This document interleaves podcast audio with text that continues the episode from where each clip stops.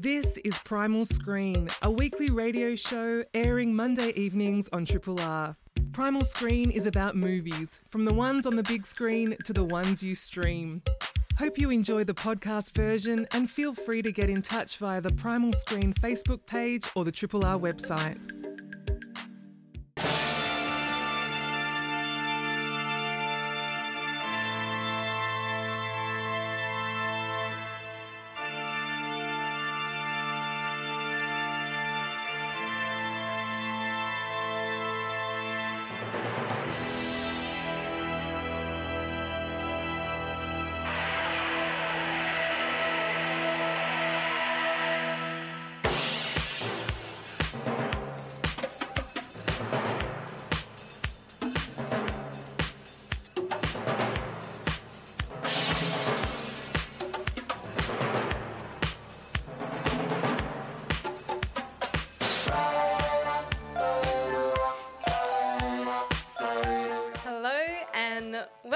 To Primal Screen, a show and podcast all about screen culture, from movies on the big screen to whatever it is that you're streaming.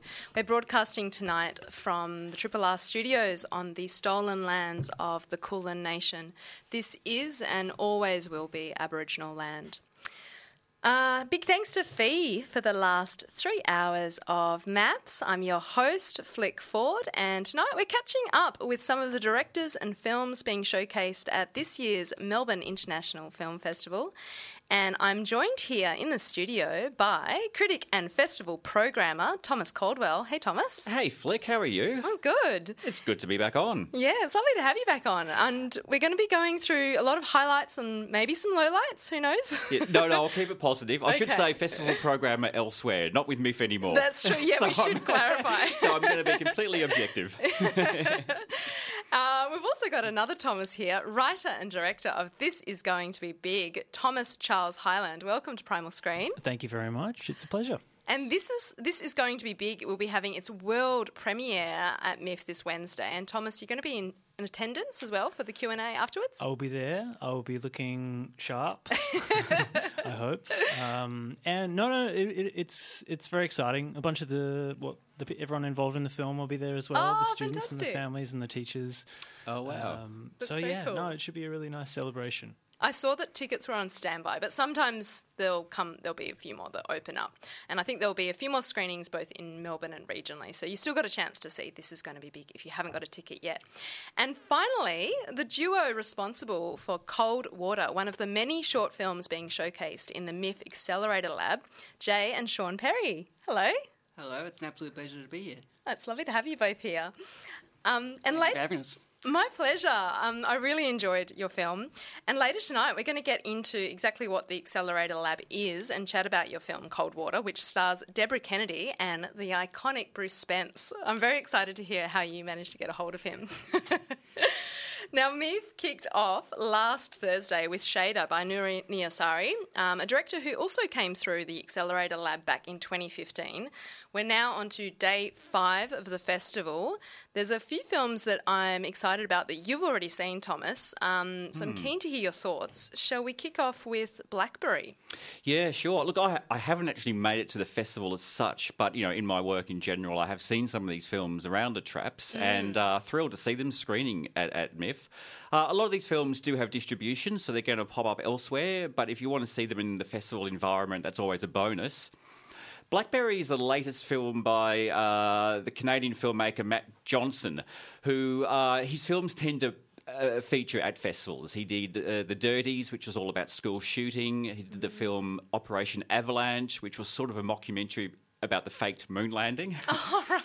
and this is uh, uh, BlackBerry, which is uh, the origin story of the BlackBerry device. Which this kind of thing seems to be really in vogue right now. I mean, ever since the social network, there seems to be all these films about how certain things were invented or. or or um, or put on the market. Whether it's you know there was the Air came out earlier Yeah, this year, yeah, and yeah. Um, there's been one on Tetris and one on Cheetos, We're I in, believe. Yeah, we're in that real nostalgia era, I feel like. We're, with film digging back into particularly like the 90s 2000s i feel like they're particularly hot so blackberry fits into that very yeah, nicely look, God, when the '90s get framed as nostalgic, I'm, I feel my age. Uh, i actually is- had a blackberry I'm embarrassed to say it was not. I didn't purchase it. I I was given it through a job. Yeah, I never used them. Um, look, what this has a kind of raw, more raw feel to those other Mm. other films, and I think the big selling points in this is you've got Jay. Uh, uh, Baruchel in the lead role, uh, and also um, I'm going to get his name. Oh, yeah, Glenn Howerton from uh, It's Always Sunny in Philadelphia, Oh, yeah, yeah. who's quite unrecognisable. It was one of those things where it took me about half an hour of going, "Who is that guy?" until I worked it out, and he's just this kind of boiling pot of rage, and it's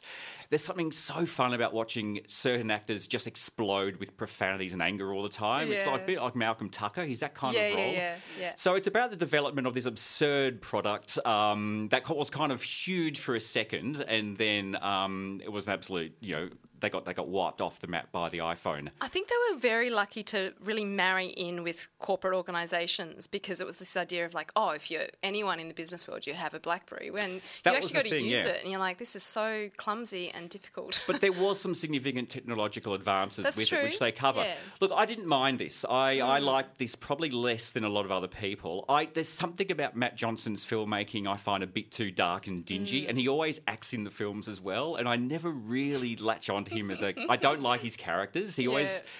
And he loves doing that reaction shot. He's one of these actors who loves putting the camera on his face to look kind of shocked or disturbed. It's Mm. very, um, it feels a bit like the American Office at points, which, Yeah, which that's- is That's not necessarily a bad to. thing. Yeah, that was the kind of like tagline, at least, that got used in the framing for this, which was um, a blend of the social network and, and the office. It's sort of a lo-fi version of The Mm. Office, if you like. Yeah. So that's Blackberry, Hmm. um, and it's playing uh, the festival now. And you can, you, it's yeah, as as you said, Thomas, directed by Matt Johnson. Um, another one I am very excited about, and I have heard already very good things about this. Um, Master Gardener. Yeah, the new Paul Schrader film. I actually heard mixed things. I, I Oh, went in you? Hmm. people saying, you know, it forms a loose thematic trilogy with his two previous films, but this was the weakest one. Oh, I think okay. Hmm. I enjoyed this more than anything he's done for a while. It's very Paul Schradery. So if you've seen any of his films recently and you don't like them, stay right away from this one. If you're on his wavelength, Yeah. that kind of, I mean, you know, it, it- when he wrote Taxi Driver, he had that immortal line, "I'm God's lonely man." Mm. All his protagonists are these kind of lone men with violent backgrounds, mm. seeking redemption, often through romantic love. Mm. It's that all over again. And Joel Edgerton is our lead character, who's got this horrific background, and it's about yeah, finding redemption through violence and love, which is mm. every Paul Schrader film for a long time, really. But I loved it. It just ticked all the boxes for me. And Joel Edgerton is one of these actors who I always forget how much I like him until I see him on yeah. screen. And he is just so good every single time. Well, last year we would have seen him in Thomas M. Wright's The Stranger. Oh, I mean, my God, one of my that's an favorite amazing films. film. Yeah, Yeah. easily. And he, I love seeing him on screen. And you're right, you do often forget about him, and then you kind of like he just owns the screen when he is there. And a really interesting choice for Paul Schrader's, you know, as we said, the third film in this kind of almost trilogy of films about masculinity or kind of masculinity in crisis. First Reformed from MIFF 2018. That was one of my favorite films from that festival. Yep. Uh, the card counter I actually missed, but I did really. I kind of feel like maybe I should watch that before seeing Master Gardener, just to kind of get in that that scene, that vogue. Why not? I mean, I, I like all three of these films. Yeah. Um, and, l- I- I- and, again, Master Gardener does have a local distributor, but often these films don't get much of a run Mm. outside the festival circuit. I don't know why. Look, I think Paul Schrader, even though he makes these raw masculine films, often about the, the male psyche, which you think would be a, a you know, a given it Mm. would be a hot ticket, he does still have a very intellectual side to his filmmaking that I Mm. don't think is in vogue right now. And interestingly, one one negative comment I saw about this film was the, the person was saying, I never felt convinced by his redemption, that he did this stuff in the past and he's now who he is now. Where I just kept on thinking, that doesn't matter. That's not the story. The story mm. now is about this character grappling with his. I, I, don't, I don't need to see the redemption process, the bit where he decides he was a bad person and now he's a good person. Mm. What is interesting about this film is somebody with a past trying to form a new life and do some good. Mm. So yeah, it's.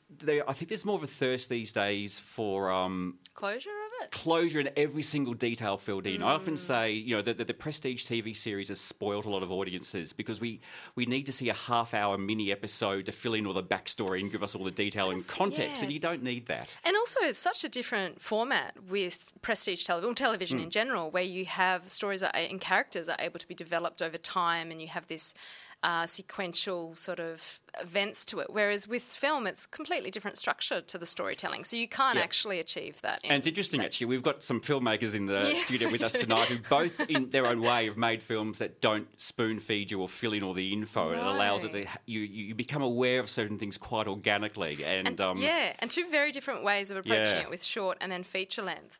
Um, we'll be getting into We'll get into more that in a depth. moment, yeah. and also we should mention Master Gardener does um, feature Sigourney Weaver. Yeah, Sigourney, Sigourney Weaver very much modelled on a sort of Tennessee Williams type Ah. matriarch, or Yeah. even I mean she's named Norma, so it's very um uh, Sunset Boulevard type Yeah, character with yeah. Joel Edgerton as her sort of kept man in these kind of. Unusual, slightly creepy, sinister ways that Oh, um right. yeah. Look, if you're a Paul Schrader fan, you've probably got tickets for this already, That's true. That's and I true. think you'll be happy. I know I was. Well, another festival favourite, Kelly Reichardt with Showing Up. Kelly Reichardt is, I remember a few years ago suddenly realizing that against all my expectations, she's a filmmaker who creates a happy place film for me. Like, it's, mm. it's not the kind of thing I normally associate as what I go to when I want comfort cinema, but I, love the way she views the world mm. and this kind of. Um, Warm, inviting, familiar space she finds among the fringes. I mean, you know, her mm. stories are often very sad, that they're often very open ended and tragic, but there's just this warmth and humanity about her cinema I really love. Showing Up, I think, is a minor film for her. And in many ways, it's because it has got a more traditional narrative and some really obvious symbolism. There's, there's a lot of symbolism in it uh, that I, was kind of delightful, but also obvious, I guess. Um, having said that, I also enjoyed a lot about this. It's set in the world of fine art, and it stars once more Michelle Williams, who is just a wonderful kind of protagonist, that he's uh, actor who's in most of her films. As an aspiring artist who works in administration for a big art school, and it just captures that feeling of being passionate about art, wanting to express your own artistic um, uh, process and, and skills, but being surrounded by people whose careers are already on the way and you're doing their admin. Yeah. And that kind of being so close yet so far, and her frustrations with being taken for granted, um, you know, a landlord who she knows who isn't fixing her, her hot water system for her, all these micro kind of aggressions and annoyances. Um, and just frustration. I actually found a lot to identify with that. So I think um, even if you're not from the art world, I think you're going to sort of understand that kind of frustrating point in her life that this film captures. And it's a, it's, a, it's a really great portrayal of the modern art world as well. I think it's more successful than something like The Square, which I thought was a little bit too low hanging fruit in its kind of parody of art And it's, pretense. and it's so much in the excess, you know, Yeah. and that's part of the comedy of the square. And I like but- I like Ruben Östlund's films, but yeah. the, the Square didn't I didn't love as much as that. Look, I think Showing up Up's an okay film by Kelly Reichardt Hmm. standards.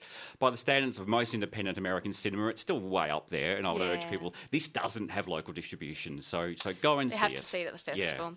I, I, it kind of like hearing you talk about it makes me think a little bit about Kitty Green's film *The Assistant* from a few years back, which uh, Gee, very that- that- that different was a tone. good film. It was, and Yeah. I, I think about that way in which that critiquing of the industry is really interesting when you watch it on film. And um, yeah, I'm, I'm definitely showing up. Will definitely be on my list because um, yeah, sounds like there's a lot of just that unpacking of the industry in these different genres. And I love Michelle Williams. I think everyone does.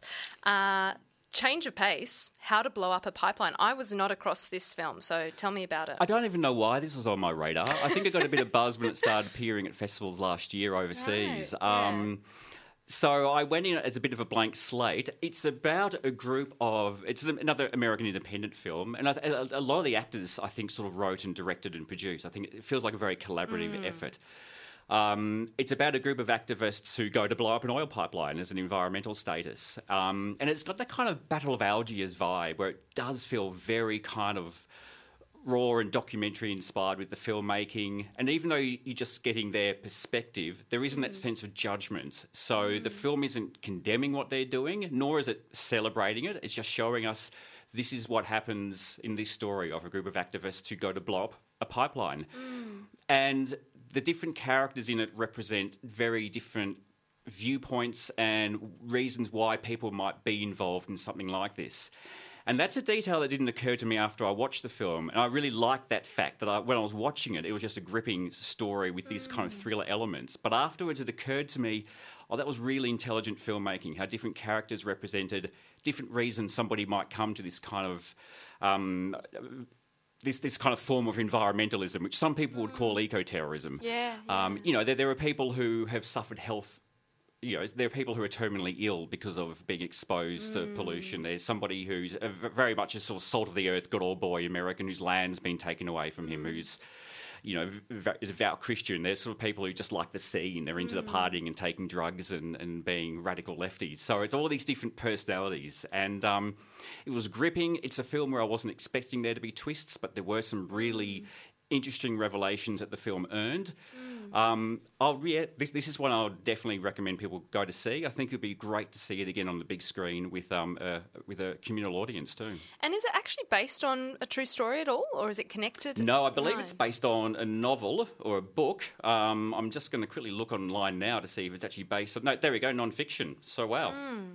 Yeah, it's interesting because I, I have heard a little bit about um, that sort of. Oh, well, I suppose there's been a lot of talk about trends towards presenting that kind of eco. You, you know, you mentioned what was it, eco um, terrorism. Eco-terrorism is how it gets dismissed. Yeah, and it's kind of interesting when those films are just on the border, you choose to present it in a narrative rather than a documentary style, yeah. It, it, it's and or draw upon those. I must admit, I'm you know I'm against terrorism and stuff, but um, I am very sympathetic to the cause in this film. I mean, Yeah, and so the yeah. whole time I'm questioning my own feelings about what they're doing, and the characters do discuss this. They discuss. Mm. You know, is this going to be effective with our message? Is it going to be counterproductive? Uh, or who are we going to hurt? I mean, Mm. We are stopping the flow of oil, but what's that going to do to certain jobs in the economy? And Mm. and is there going to be an environmental impact that's even worse through doing this? And and they also discuss the nature of terrorism and whether they are that or whether there's something more. And yeah, so it's it's a it's a very intellectual film that feels like watching uh, a thriller. Yeah, okay, I'm going to add that one as well. How to Blow Up a Pipeline. Now, all of these films are playing at the Melbourne International Film Festival, which is on now until the 20th of August in cinemas and then online through MIFF Play until the 27th of August. Uh, for more information on those films and to buy your tickets, um, you can head to miff.com.au.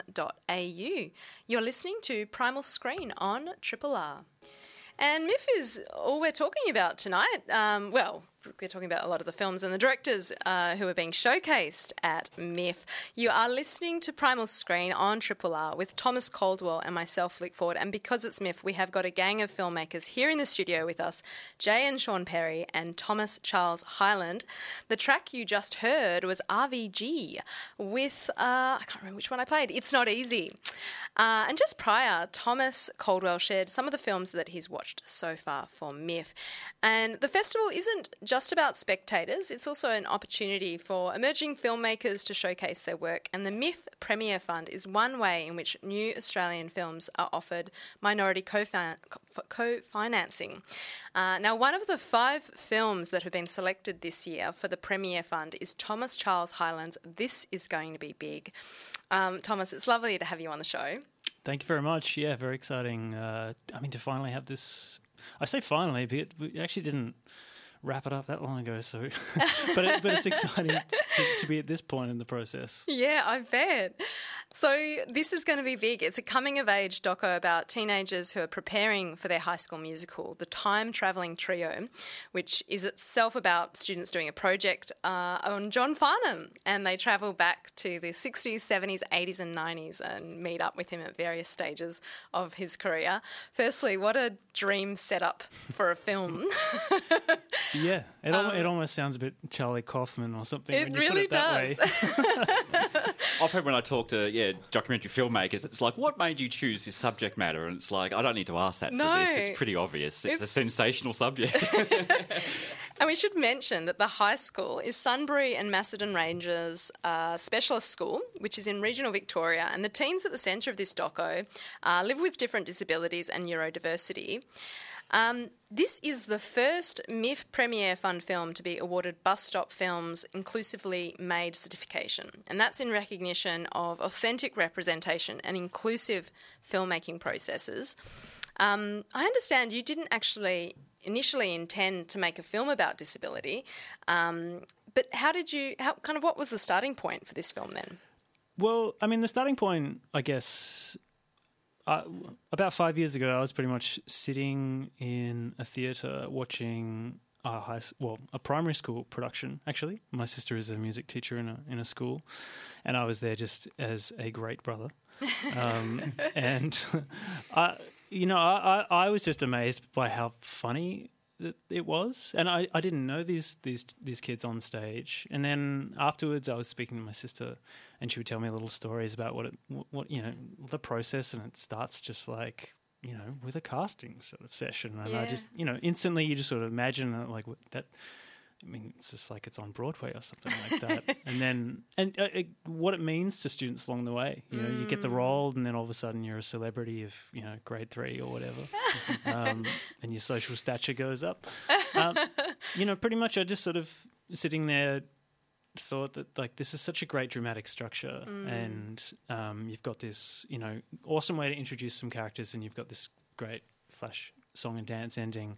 And around about that time, I guess I was becoming interested in coming of age films. I hadn't previously been, you know, sort of thought of that kind of genre as being, you know, speaking to me or whatever.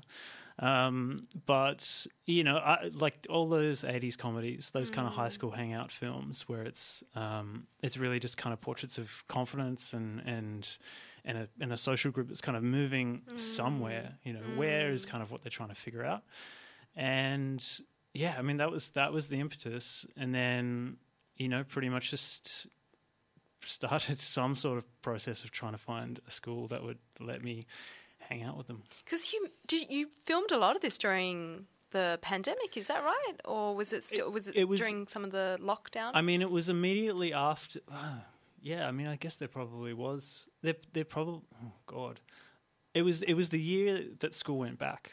Like, Right, Um, yeah. I mean, it's, I say it like it's ages ago. It was last year. Uh, It feels like ages ago. it really does. Apparently, that's a real that's a real thing from Yeah. the lockdown. Is that we really don't have any of these time signatures that we would normally have of Mm. days being different. So very understandable. yeah. Um, yeah, so I mean, it was you know there was no guarantee that we were going to be Mm. able to continue for sure. Like, um, you know, there's a couple of ma- like there's masks in the film, which Yeah. you know bug kind of visually bugs me, but um, don't worry about that. Um, Well, I, I feel like I mentioned before bus stop films, and I, I realise that some listeners may not be aware of who they are. I mean, they set up, I think it was in 2009, but they teach uh, film to adults with disabilities and others from marginalised communities. Um, but they also use filmmaking and the film industry to change some of the attitudes that people might have about, um, you know, people who ha- who are disabled and have requirements um, on set. And it was really interesting. Last year, uh, earlier this year, sorry, uh, we actually did a spotlight special on disability in film, and I was joined um, that week by researcher Dr. Rado Mira, and she shared um, findings from a report that was done for people who um, have a disability and are working in Australia's screen industry. And I was really interested in uh, this is going to be big because you have a scene, and this is going back to that whole thing of it being quite meta. You have a scene in which I think it's Chelsea becomes a bit overwhelmed while she's um, rehearsing, and they kind of need to take a bit of a break. And I just for the making of this film, did you have what kind of support or strategies did you have in place? Because you've got this doubling up. Yes, it's the first time that a lot of these teenagers are on stage, but it's also they're in a film at the same time. For sure. I mean, this started so small in, in that I was thinking about my sister and my mum and being in the school and, and, you know that and that's that's you know that's for me what got me started but like to, to say that this is just mm, mm, you know my film or something like that is is just is so inaccurate for how for for for the kind of structure I suppose that we put in place had to put in place um because of these kinds of, you know, I guess just broadly speaking, duty of care. Um, and so, you know, Bus Stop were amazing. You know, Free- Fremantle and Truce, who are the production companies as well. Um, yeah, you know, like everything was kind of given quite quite a lens, and um, you know, it was amazing. And like, I like I don't want to say that to sort of like sound like it's scary or anything like that. It just it was just something that we took took seriously. Yeah. Um, you know, I, I do think every documentary has those kind of concerns. Like when you're sort of telling other people's stories, you're always leveraging them and their their their you know face and their their words and all of that.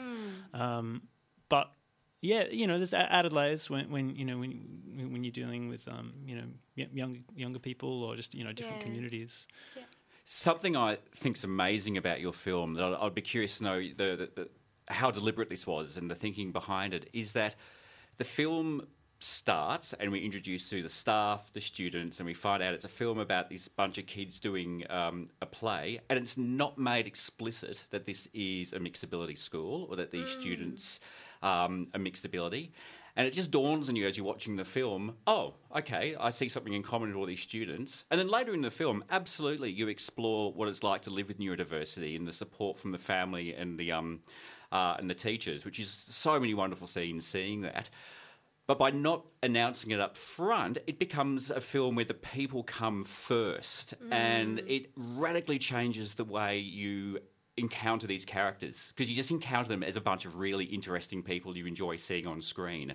So I am curious to know how conscious that you were about that. Very conscious. Um, You know, I never set out to make a, a film about disability or, or neurodiversity, and I still f- thought felt that through the process. Like I wanted, to, very much wanted to stay, wanted to make a film about being a teenager and growing up and trying to work out what you're going to do next. It just happened to be at the school. It really did. I've got the spreadsheets to prove it. Um, you know, and, and there's a mountain of you know kind of work that we you know you have to put in when you when, when you do sort of engage with with um you know d- d- different schools, different people.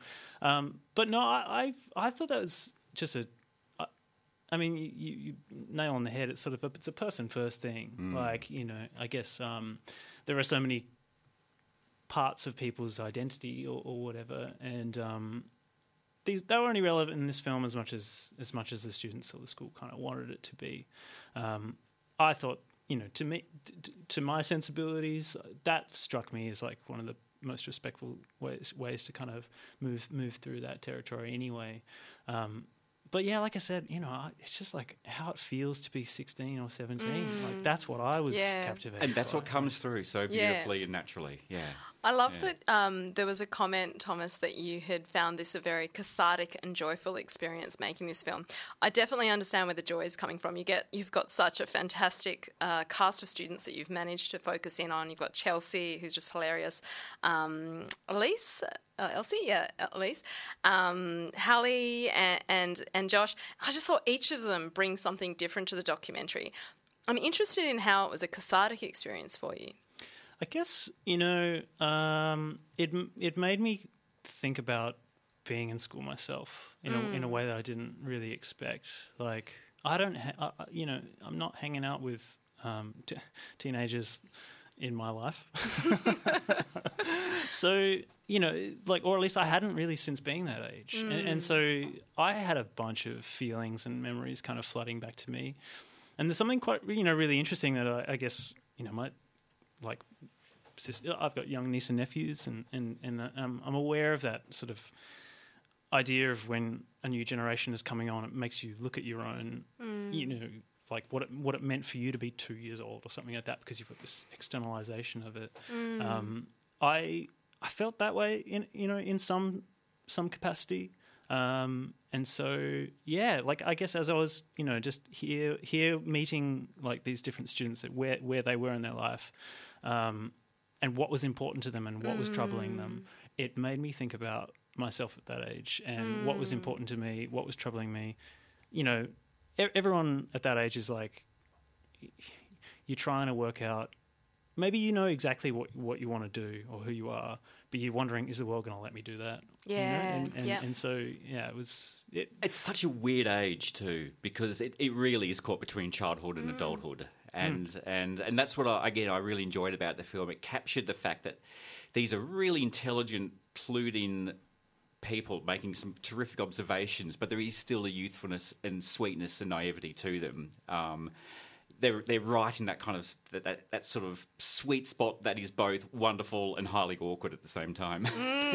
Totally. I mean, yeah, uh, just not just to not infantilize, Yeah, you know, yeah. sort of Yeah. feelings or, or whatever. Just just because you will be older later doesn't mean that this isn't, you know, this is everything. Yeah. I remember having I remember having that pointed out to me because so often um, teenagers are made fun of for the fact that you know, especially on film and TV, this idea of being like hyper emotional, but. The reality is, it's usually the first time you're experiencing that. So it's all of these firsts. And of course, when you get to like our age, yes, of course, you know, there's been many firsts. So y- y- it's kind of softened somewhat. So you don't have those big emotional reactions. But it was, yeah, you're right. There's something special about that time in your life in which you're deciding what you want to do, and so many doors are open. So it really is quite overwhelming. Um, Totally. I mean, you can see like in a in a year or two, you're going to be you're going to be out out there out there next next to all of us. so true. I mean, this often happens when you see documentaries, but this one especially, I'm dying to know what happens to all these all these people, all these young Yeah. people in a few years. Um, so many of them just have these stories, and I, you know, I really want them to do well too. yeah. Yeah. Can I ask? Did uh, did do you know if Johnny Farnham watched your film? I know that his John uh, Farnham. Johnny. Come on. No. Yeah, Johnny, right? that's the past. Respect to John. I, I know that his um oh with um Gaynor Wheatley has she actually came to the the school's production. Oh, Um, right. And so yeah, he, he, I mean obviously you know like with John's health um, throughout last year like Mm. um, but I didn't kn- you know that that that's that's where that is. Yeah, Um, yeah. But I know that but we were in touch with them like as, as, as much as we could be. Yeah. Well, you got to use all the music. I mean, clearly you Yeah, got yeah, a I know blessing. they're very supportive. They were amazing. I mean, we wouldn't have Yeah. done wouldn't have done it. I've had so much. I've had "You're the Voice" stuck in my head for, since I saw your film. Actually, it's great timing for your film as well, because after the big doc that came out a few months ago, I think that was an important reminder of of John Farnham's importance. Yeah. It's funny, when I went to see that doc, I went with my sister, and we thought it'd be a bit of a laugh, because John Farnham, you know, oh, what a dork. And by the end of the film, we were just like, you know, he was really big in our childhood and yeah. respect. Like, he, he, he worked hard, and those, those songs are great. Yeah. Who are we to look at him with irony? yeah, so true. So I think it's, it's good timing to be celebrating John Farnham. and I noticed that this is going to be big. Is uh, the school groups that are going to be uh, going along for this as well? Um, but it is screening this Wednesday at the Capitol, and there's going to be it's going to be followed by several regional screenings, and then it's going to be back in Melbourne for the 15th and the 20th of August. And you're going to be there on I will be present. Okay. it's good to know. Um, I couldn't finish without playing um, a little bit of You're the Voice, uh, but here's a little uh, taster for you all.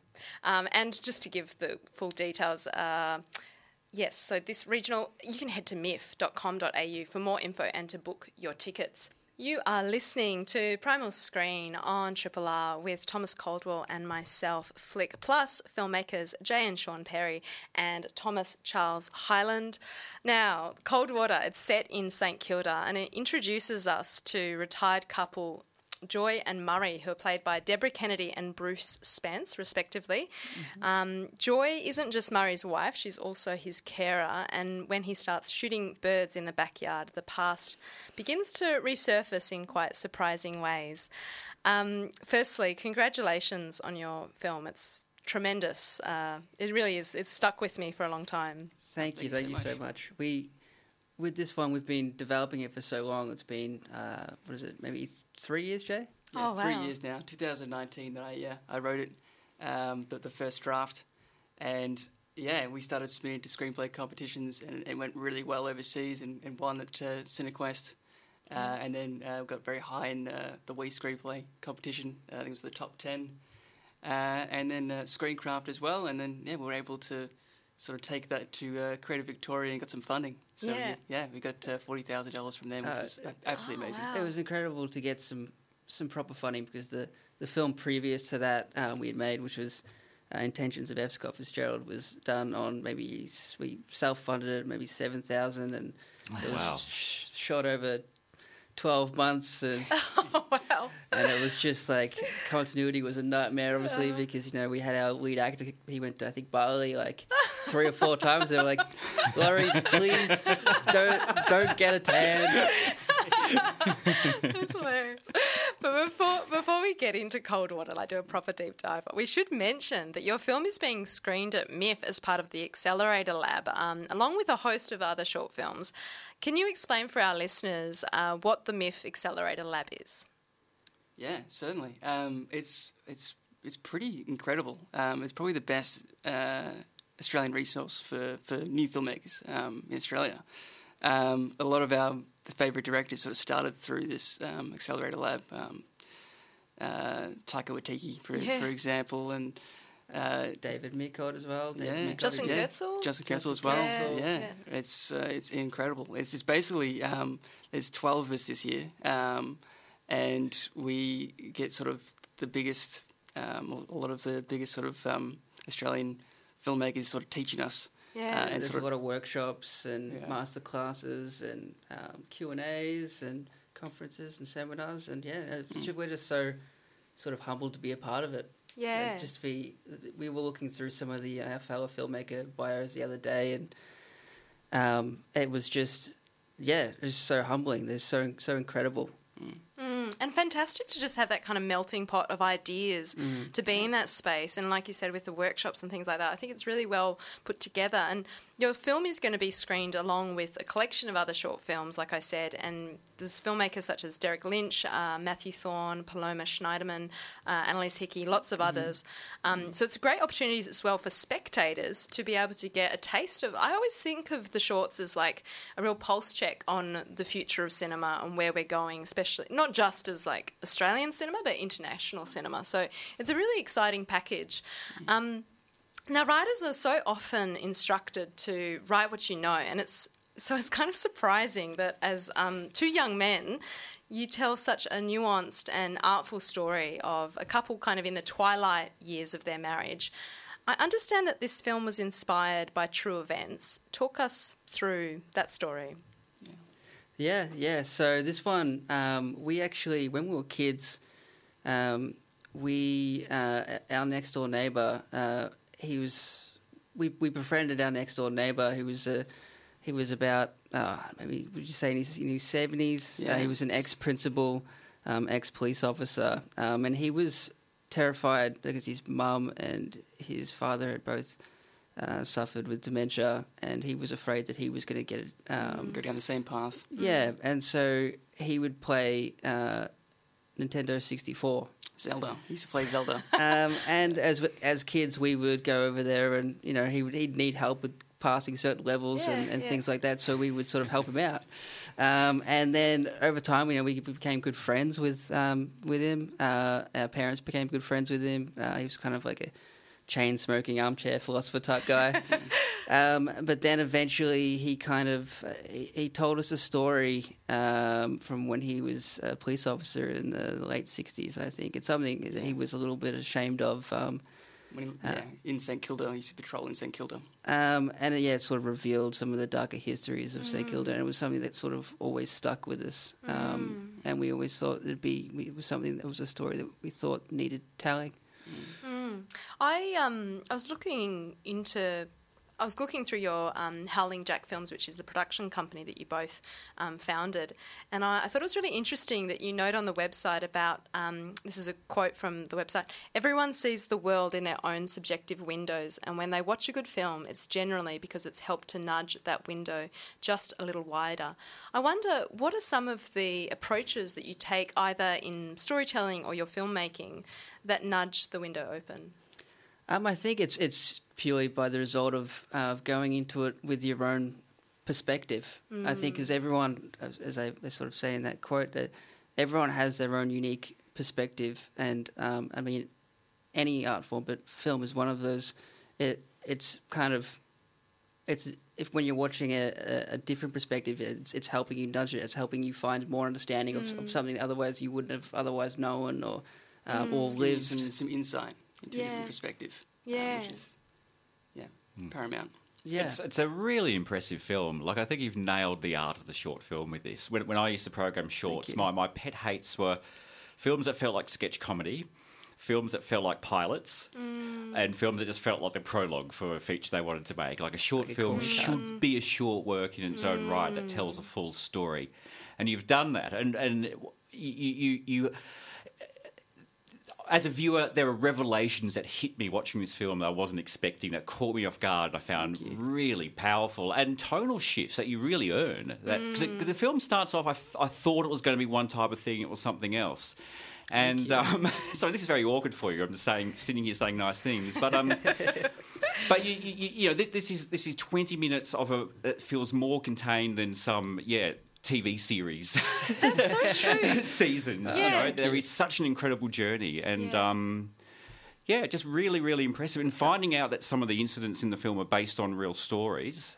And therefore, the decisions you made about how to present those, I think, is also very sophisticated. Yeah. And it ma- ma- takes me back to what I was saying about Master Gardener. Actually, you've made very deliberate choices about what to focus on, and Mm. it, yeah, yeah, it just works. I have no question. That was a comment. I'm the worst Q and A guest you ever. are. No, but I, I, I agree with you, Thomas, and I think that that's what's so interesting about short films is the economy of storytelling, and Yeah. you do a masterful job of of getting these characters across and and actually going into a bit of the history. It's really interesting hearing about.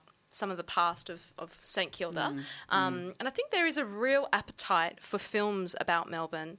Um, So I think that this will be really well placed. Um, we should mention that, of course, as part of Accelerator Lab, you're working on a film. Can you tell us a little bit about the next, uh, the feature film that you're working on? Yeah, yeah. So as um, so in order to actually be a part of the Accelerator Lab, you need to not only submit the short film, but you have to have a, a feature film idea to you'll submit with a pitch, an artistic statement, um, and a synopsis. Um, and so this one, we uh, it's called Joel and Aubrey, and it's a crime drama, uh, which is a bit more of a personal story for us. Um, we um, we kind of delve into uh, some of the more um, how would you say, Jay? Um, Well, it's it's sort of inspired by our, by our, our parents' childhoods, because they both actually suffered quite a bit of abuse growing up, uh, and there's sort of the different ways that they dealt with that. So our dad kind of went more into uh, violence and a little bit of yeah, uh, joined a gang, and then our mum actually um, uh, dissociated from her trauma and repressed the memories. Um, so that's it's, we we were sort of inspired by that with this story. yeah, and, and the crux of the idea came from with this particular film was, you know, we were fortunate in the fact that our parents, you know, they, they got therapy and you know, they, they've they've um, come to sort of confront a lot of their traumas um, through therapy, um, but we wanted to see what would have happened if they'd gone down another path. And they went more down the path of something which I think is a bit more you know toxic, which would be retribution. Oh, that sounds really interesting. And so yeah, Yeah, it kind of makes me think of um, a comment that Amiel Courtin-Wilson, the filmmaker, ma- made about his film Hail, where he said the Hmm. first half of his film is what happened, and then the second half is what happens if that violence was externalized. And I exactly. thought Yeah, that's, that's, such an of what interesting pathway we setup. were thinking. Yeah. Um, I'm very excited to see what happens with Joel and Aubrey. We should mention you're identical twins, or yes. So, Yeah, how, long, twins. how long have you been working together as a creative duo? Uh, we actually started uh, very young. Um, primary school, we were. I, I can remember. Uh, you know, you'd have your reading time in primary Yeah. school, and um, we started getting a bit tired of the books that we had the, to read. Although, although Paul Jennings Um, was great. That's Paul Jennings, you know, Oh, poor Jennings. Yeah. Saved all our childhoods, I think.